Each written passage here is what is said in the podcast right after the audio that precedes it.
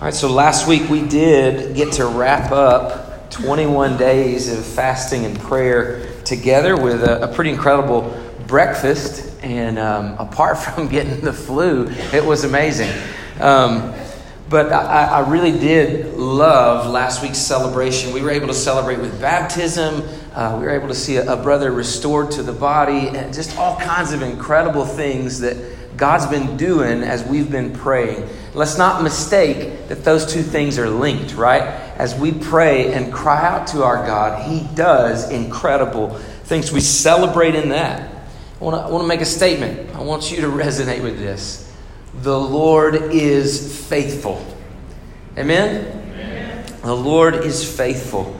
Um, last week, my friend Ryan brought a message to us about how kingdom people partner for the gospel.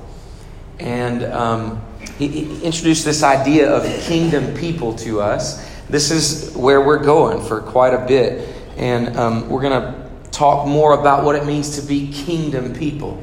So when I, when I talk about that, when I say the word kingdom people, here's what I mean. First of all, I mean that we have a king.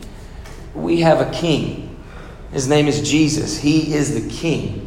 Secondly, what I mean is that we build our lives according to His will and under His reign. That's what it means. We build our lives, we lead this church according to His will and under His reign. He's the King. And then, thirdly, as a church, we're not trying to just build, like I said earlier, we're not trying to just build and grow our own little kingdom. We're trying to be a part of what He's doing around the world. And, and Jesus is making his name great, not just here in Anniston, but all over the world. And we're wanting to be a part of that um, through making disciples of all nations and multiplying churches all over the world. This is what I mean when I'm talking about being kingdom um, people. So this morning we're starting a four part series. And um, I'm pumped about it. This series is called I'm In. Somebody say, I'm in. All right, so that's what this series is about. It's kind of a play on words. So each week, the idea is um, are you in? Are, are you in on this idea of being a kingdom first kind of person? You know, Jesus said in, in Matthew 6.33, he said, seek first the what? The kingdom. Seek first the kingdom, and all these things will be added to you. So what we're trying to do is just obey Jesus in seeking first the kingdom. So the question is, are you in? And the statement is, I'm in. Say, I'm in. All right, so it's a little bit of a play on words because each week we're going to take that idea, I'm in, and we're going to add a little bit to it. So I'm today we're saying um, I'm invited. I'm invited. Um, so let me just tell you where we're headed. This first week we're talking about I'm invited, and what, we're, what we mean here is that you're invited into the kingdom. Like you have you have a place at God's table and you're invited into his family. That's the first thing. The, the second thing is I'm invaluable. I'm invaluable. what we mean there is that you have a significant and unique role to play in the kingdom. Uh, Paul would say it this way that um, we are the body of Christ. Some of us are hands, some of us are feet, some are eyes, ears, but each of us are uniquely shaped and formed to do something. And when we're all serving and working according to how God's gifted us, the body of Christ is effective. So, what we're saying there is, you are invaluable. I'm invaluable. Thirdly, I'm influential. That's where we're going in the third week. I want, want to talk to you and challenge you about how, how you are influential. You, you have um, an influence. God has given you influence with people around you, your coworkers, your peers, your classmates. God's given you influence. He wants you to use it for the kingdom. And then lastly, I'm invested. Uh, Jesus talks about how our hearts follow what we treasure. He talks about how um, we cannot serve two masters. He wants us to be wholly and fully devoted and invested in Him and His kingdom. And so, what, what we're talking about there in week four is leveraging all of our resources all that we have, all that we are, leveraging for the sake of the kingdom. So that's where we're going. And today we're talking about I'm invited. I'm invited. Um, I don't know if you've ever felt left out or unwanted or uninvited. I recently got an invitation to a good buddy's wedding that's coming up. And I'm not just invited to the wedding, I'm actually invited to like be in the wedding. I'm, I may be the oldest. Am I going to be the oldest groomsman in this wedding? Doggone it. I knew it. I thought I had aged out of the like buying tuxes and going to weddings and stuff. But um, I guess that's what happens when you keep young friends around. Um, so uh, I, I got this really cool invitation to be a groomsman in a wedding, and I'm pretty pumped about it. And so I, I received the invite, and I'm like, yeah, dude, I'm in. So that's what we're saying. You receive an invitation, and your response is, I'm in. Right? So you are invited to be a part of what King Jesus is doing. How have you responded to him? What's your response to his invitation? I want you to take your Bibles and turn with me to Luke chapter 14, and we're going to pick up um, an unusual text, um, a very, actually, a very challenging text. Luke chapter 14, we're going to walk through a good bit of it together. So, as you find your place in God's Word, would you stand with me as we read together from Luke 14? This will be the last time I make you stand for a while, okay? But we stand in honor of God's word, um, of all that we've done today, the singing, um, and now even the preaching. This right here is the most important thing we'll do, and that is to read the words of our God. So, what He has to say is more important than anything else. All right, so Luke 14, just pick up in verse 1 and we'll read a good bit of this. The scripture says, one Sabbath, when he went to dine at the house of a ruler of the Pharisees, they were watching him carefully. They're watching Jesus. And behold, there was a man before him who had dropsy. And Jesus responded to the lawyers and Pharisees, saying, Is it lawful to heal on the Sabbath or not? But they remained silent. Then he took him and healed him and sent him away. And he said to them, which of you, having a son or an ox that has fallen into a well on a Sabbath day, would not immediately pull him out? And they could not reply to these things. Now, Jesus told a parable to all those who were invited when he noticed how they chose the places of honor. And he said to them, When you're invited by someone to a wedding feast, don't sit down in a place of honor, lest someone more distinguished than you be invited by him, and he who invited you both will come and say to you, Give your place to this person, and then you'll be filled with shame to take the lower place. But when you're invited, go and sit in the lowest place, so that when your host comes, he may say to you, Friend, move up higher. Then you will be honored in the presence of all who sit at the table with you. For everyone who exalts himself will be humbled, and he who humbles himself will be exalted. And he said also to the man who had invited him, When you give a dinner or a banquet, do not invite your friends or your brothers or your relatives or your rich neighbors, lest they also invite you in return and you be repaid. But when you give a feast, invite the poor, the crippled, the lame, the blind, and you will be blessed, because they cannot repay you for you will be repaid at the resurrection of the just. When one of those who reclined at the table with him heard these things, he said to him, Blessed is everyone who will eat bread in the kingdom of God. But Jesus said to him, A man once gave a great banquet and invited many. And at the time for the banquet, he sent his servant to say to those who had been invited, Come, for everything is now ready. But they all alike began to make excuses. The first said to him, I've bought a field and I must go out and see it. So please have me excused. And another said, I've bought five yoke of oxen and I go to examine them. Please have me excused. And another said, I've married a wife and therefore I cannot come. So the servant came and reported these things to his master. And then the master of the house became angry and said to his servant, Go out quickly to the streets and the lanes of the, of the city and bring in the poor, the crippled, the blind, and the lame. And the servant said, Sir, what you've commanded has been done, and still there's room. And the master said to the servant, Well, then go out to the highways and the hedges and compel the people to come in, that my house may be filled. For I tell you, none of those men who were invited shall taste my banquet. Father, would you teach us today what it means to be invited to your banquet? What's at stake when we make excuses? And how we can be a part of what you're doing in the world. In Jesus' name, amen. So I just want to quickly walk through this text and get to the, the main emphasis here.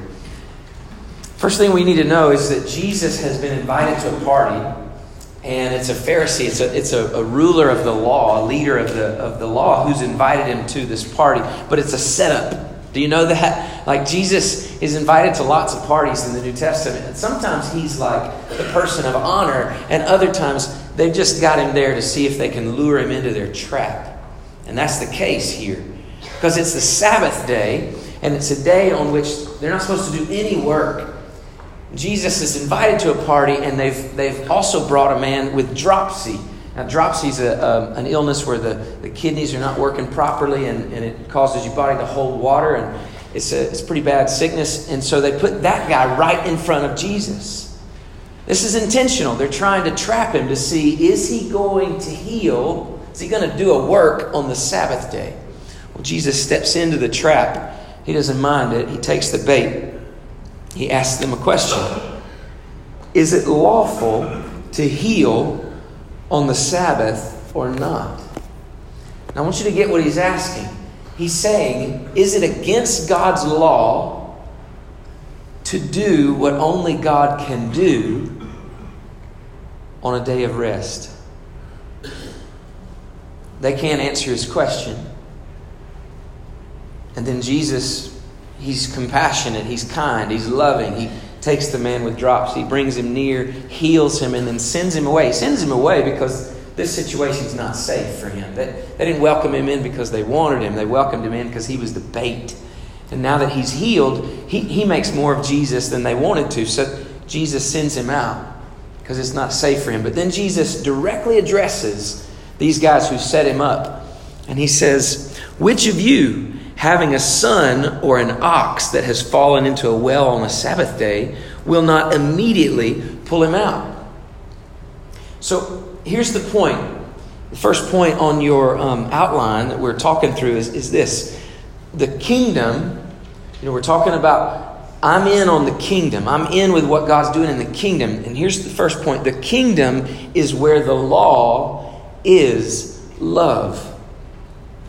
You see, these, these legalists, what they're wanting to do is to set Jesus up where he are you either going to be according to the law or are you going to do your loving thing? Are you, are you going to love this guy or are you going to obey the law? And Jesus says, here's the thing to love is to obey the law. The kingdom, the, the law of the kingdom is love.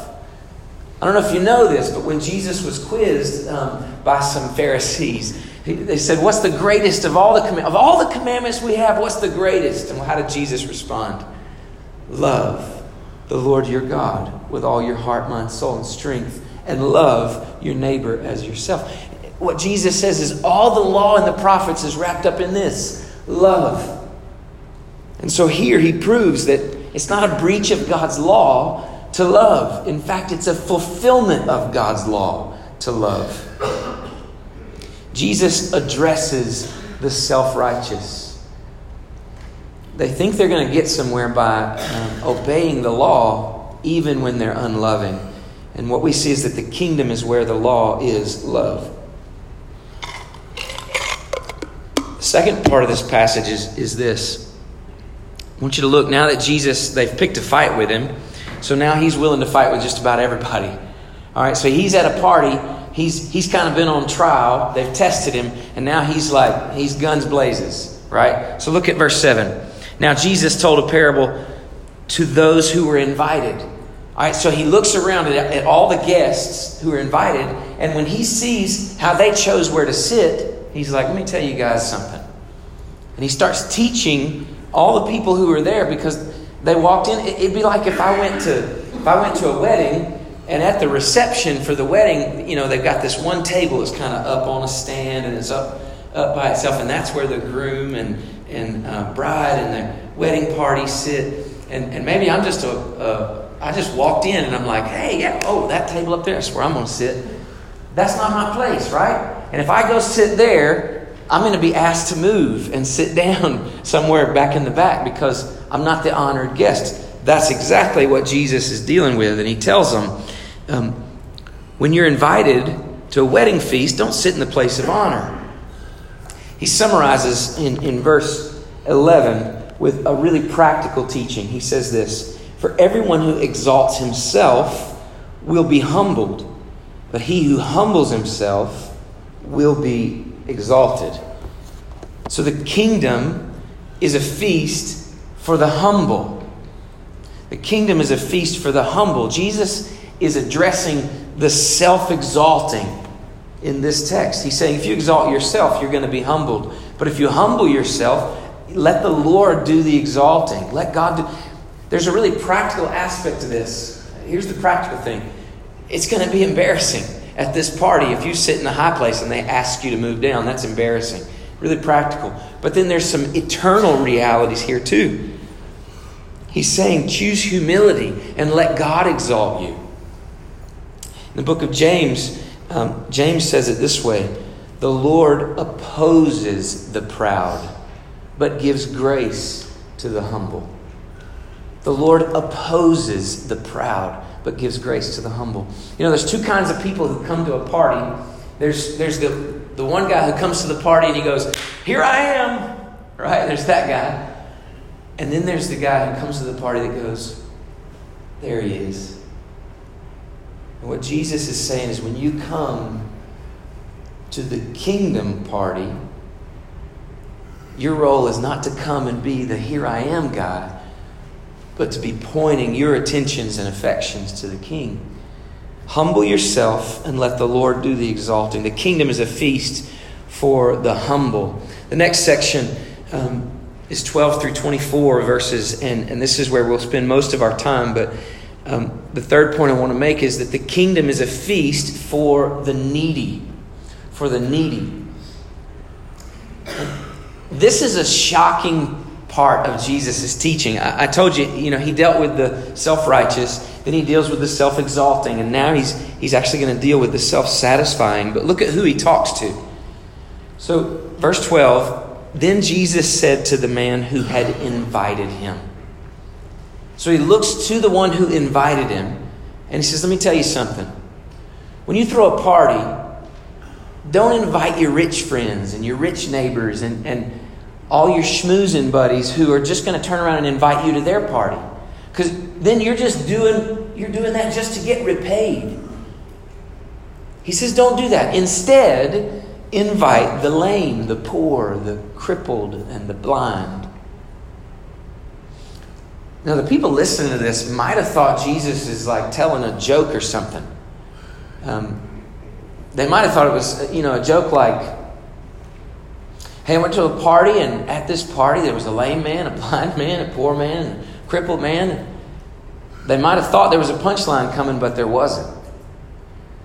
What Jesus is saying is you, you need to extend grace to those who have nothing to give back to you. There's nothing that can bless you back. You're not, you're not, you're not sowing in so that you get back. You're just giving to needy to give. That's what grace is. It's giving without expectation of receiving. So Jesus says the kingdom is a feast for the needy. And he wraps that statement up. He says, You will be repaid at the resurrection of the just in verse 14. Now here's the deal. When he makes that statement, this is this whole conversation at this party is very awkward. Are y'all following what I'm what I'm saying? Jesus has confronted everybody. I mean, they put him on the spot from the get-go, and he's just kind of come gun blazes with everybody. And it's very awkward. And I, am I'm imagining that there's this one guy sitting at the table who's like, he just can't take the awkward anymore. And so he just kind of takes his glass and makes a toast. And he's like, look at verse, uh, verse 15. Blessed is everyone who will eat bread in the kingdom of God, right? It's a toast. He's like, enough with the awkward. Let's just celebrate. And then Jesus goes, Yeah, let me tell you something. and, he, and he goes right after him. And, and this guy, the awkward toast guy, right? Um, he gets a lesson. But so this is where everything pivots, and what we see is that all these little teaching points Jesus has been making that the kingdom is where the law is love. The kingdom is a feast for the humble. The kingdom is a feast for the needy. Now, all these teachings are going to be personalized. It's not just about when you throw a party, now it's going to be about Jesus' ultimate kingdom banquet feast. And he tells a story, a parable. Now, a parable is a teaching, it's a story, an earthly story, that's used to tell a bigger, broader teaching principle. And this is a big principle Jesus is teaching because what he's telling us is that there is a wedding feast, there is a banquet, and it's all about him. You see, he's the groom, and he is getting married, and he's inviting people to come to this banquet celebration. And he sent out the, uh, the save the date, right? And people have been like, yeah, man, I'm, I'm in, I'm, I'm with you, I'm there, I'll be there. And then when the moment came, they all began to make excuses. And Jesus wants us to hear the heart of our God when the heart of his people is making excuses. There's a great banquet, and this is a parable that is a good news, bad news kind of parable. It's a good news, bad news parable. I want you to look back in your Bible with me because this is where we're going to spend our time. I just want to read this section one more time. Jesus said to him, verse 16, A man once gave a great banquet and invited many. And at the time for the banquet, he sent his servant to say to those who had been invited, Come, for everything is now ready. But they all alike began to make excuses. Let me start by telling you the good news.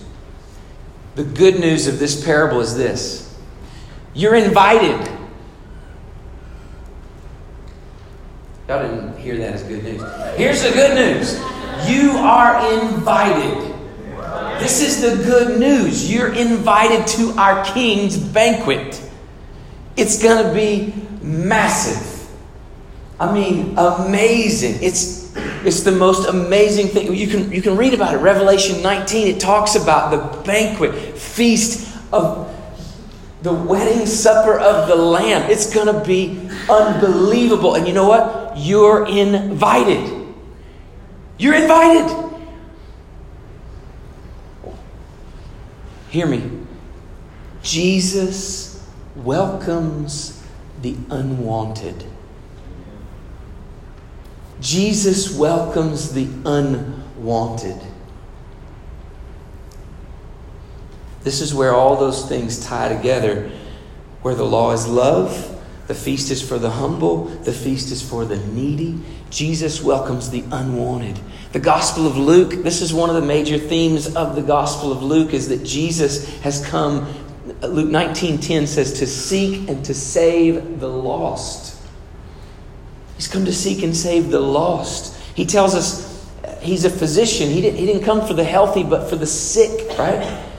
And so here's what we're learning is that Jesus welcomes the unwanted. His repeated teaching about this banquet is when you invite people to your banquet, don't invite those who can repay you. Instead, invite the lame, the poor, the blind, the crippled. Guess who that is? That's us.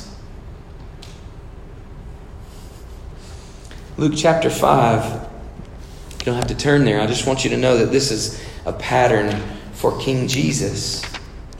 In Luke chapter 5, he calls his disciples, these are fishermen, he calls them out of a boat to follow him. And the very next thing they do, the very next thing they do,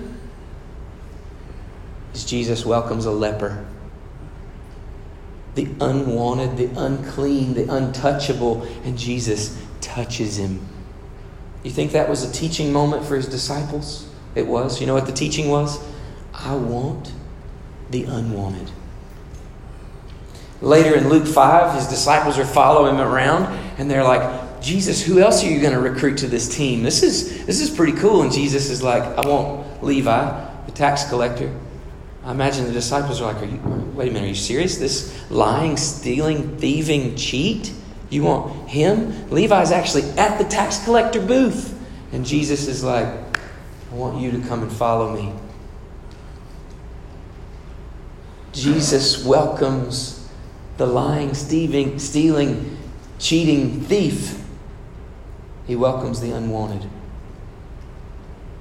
Luke 7, we have um, Jesus invited to another party. A, a, man named Simon is a, is a lawyer, he's a, he's a Pharisee, and uh, he's, he's invited Christ to this party, and they, they're talking all high and mighty. And then a woman, a sinner, probably a prostitute, comes in, falls at Jesus' feet. She washes his feet with her tears and anoints him with oil.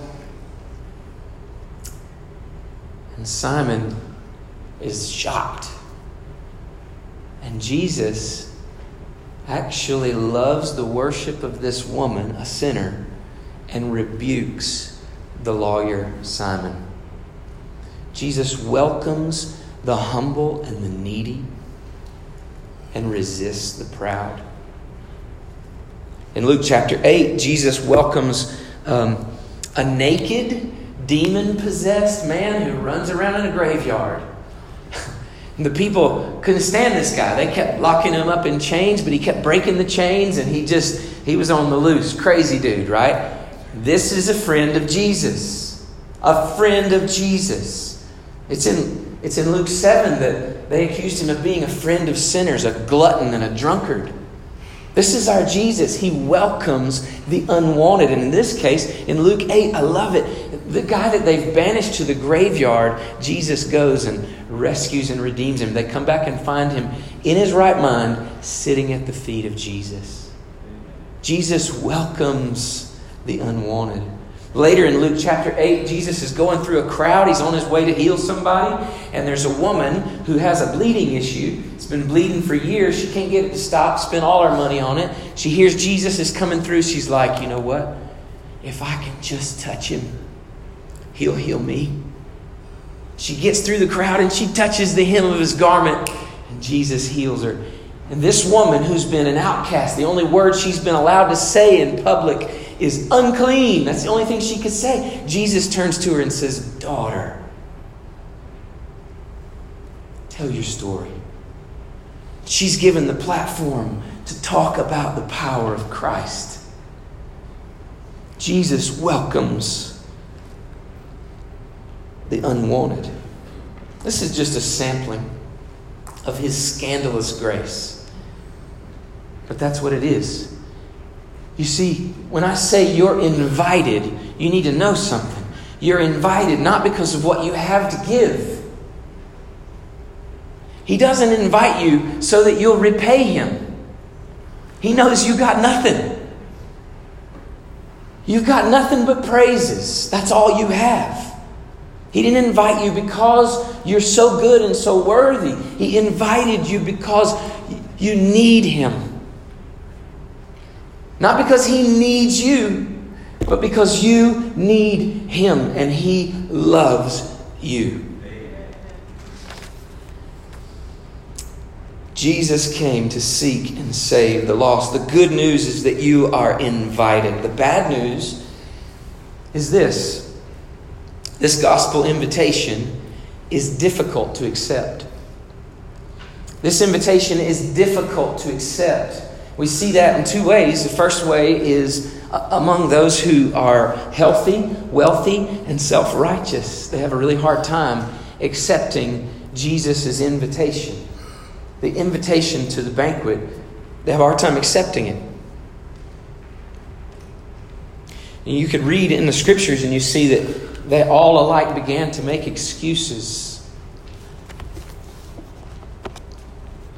you know, we could pick this apart, but Um, I don't think we need to. What we see here is these who are making excuses have um, another priority. Something's more important. Something matters more. That's in essence, that's what it is. You know, for one, he bought some land and he, you know, wanted to go check out his land, which strange because it was probably nighttime for a banquet. Um, and probably he wouldn't have bought it without having checked it out first. So this is a pretty lame excuse. The second story is uh, a guy says he's bought five yoke of oxen. Well, just so you know, that's very, very expensive. It's about five years' wages. And he says, I, I need to go, you know, check these out, make sure, you know, test them. And I don't know about you, but I don't, I don't buy five years' wages worth of stuff without having, you know, test driven it first, right? So this is obviously another lame excuse, but it comes from a very wealthy man. Um, he's not needy, he's not humble. And then the third excuse, um, well, I don't know what to say about it. Jesus, I can't come. I got a wife. I don't know. I don't know what to say about that. It just sounds like trouble to me, guys. I don't know. Um,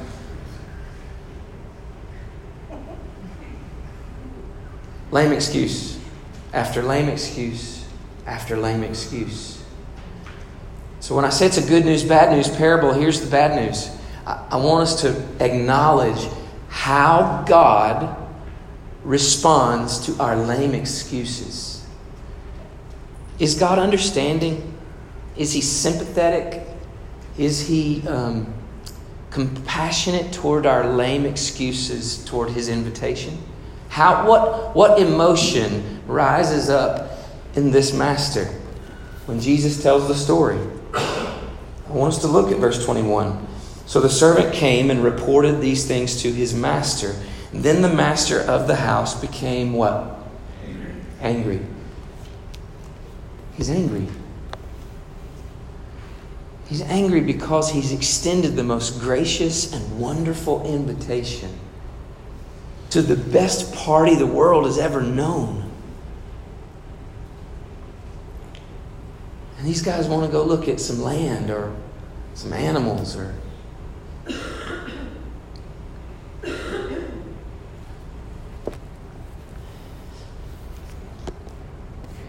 This gospel invitation is difficult to accept because you must know you're lost to be saved. These who reject the invitation, who, who make an excuse, they've, they've not gathered their, they've not got a grip on their lostness. They're not desperate for a Savior. You must come to Jesus alone. Nothing else is going to satisfy. You know, not even a new wife is going to satisfy that missing piece that's there. Not, of course, not some oxen and definitely not another piece of property. Nothing like that is going to satisfy. Only Jesus can satisfy your soul. You must leave the lame excuses behind. That's what it means to be saved. And that's why it's hard for the healthy, the wealthy, and self righteous. They think they've got their act together. They don't really need Jesus. He just seems like a pretty good option. I want to say something here, and I don't want to park on this long, but I feel like this is a, a this is a disease among young millennials, especially. We like to keep our options open.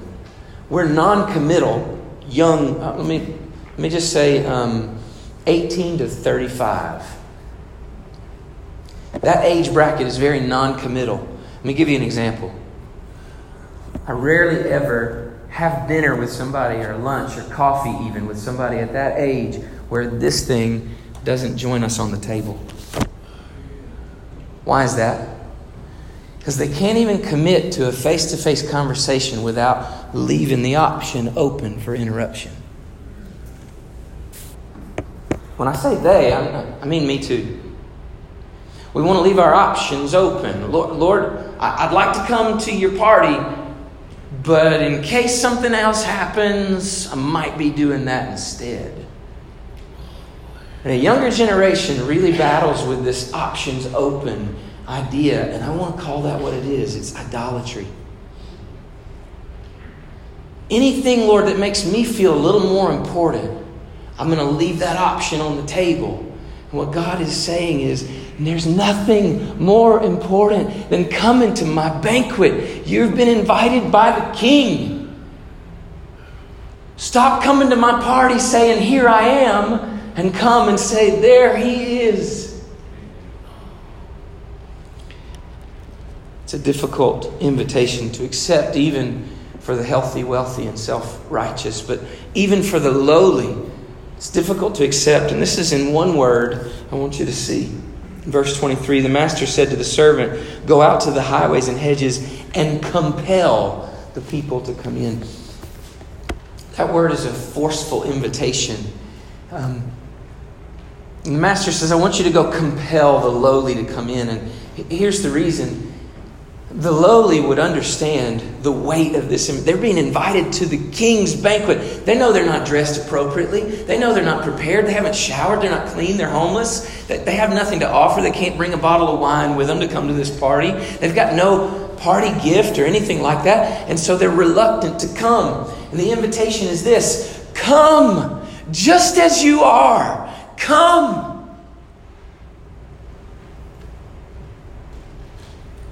Just as you are.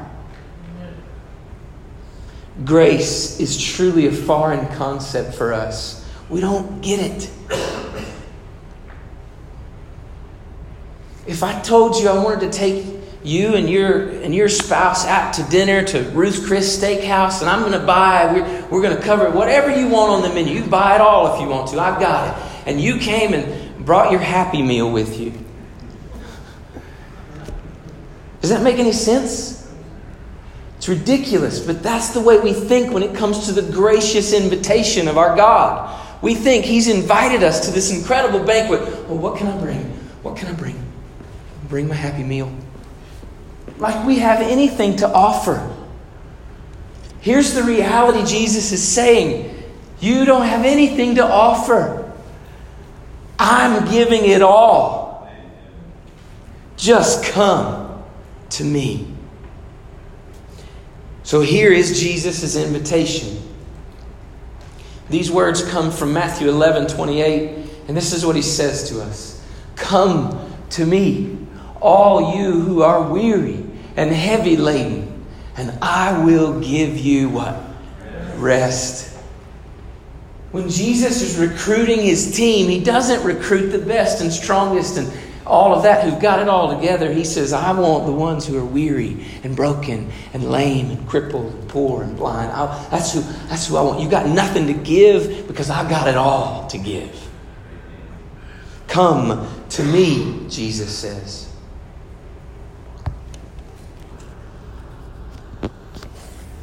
When he says, Come to me, here's what he means. This is the gospel invitation. Jesus says, Come to me to be forgiven.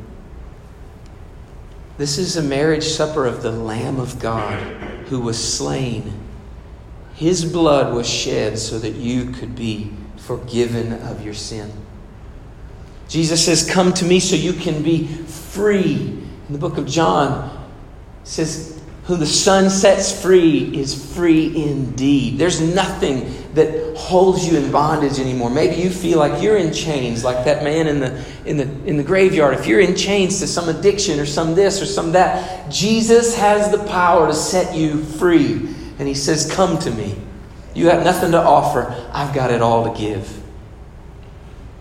Jesus says, Come to me to be in my family. And this is the point I want to make. This is where we finish. In John chapter 1, here's what we see. John tells us that Jesus came and his own rejected him. This is the parable. When Jesus came, his own rejected him. And then it says this But to those who received him, he gave them the right to be what? Children of God. That's right children of God. Not just welcome to the dinner party, welcome to the family. This is big. It's big.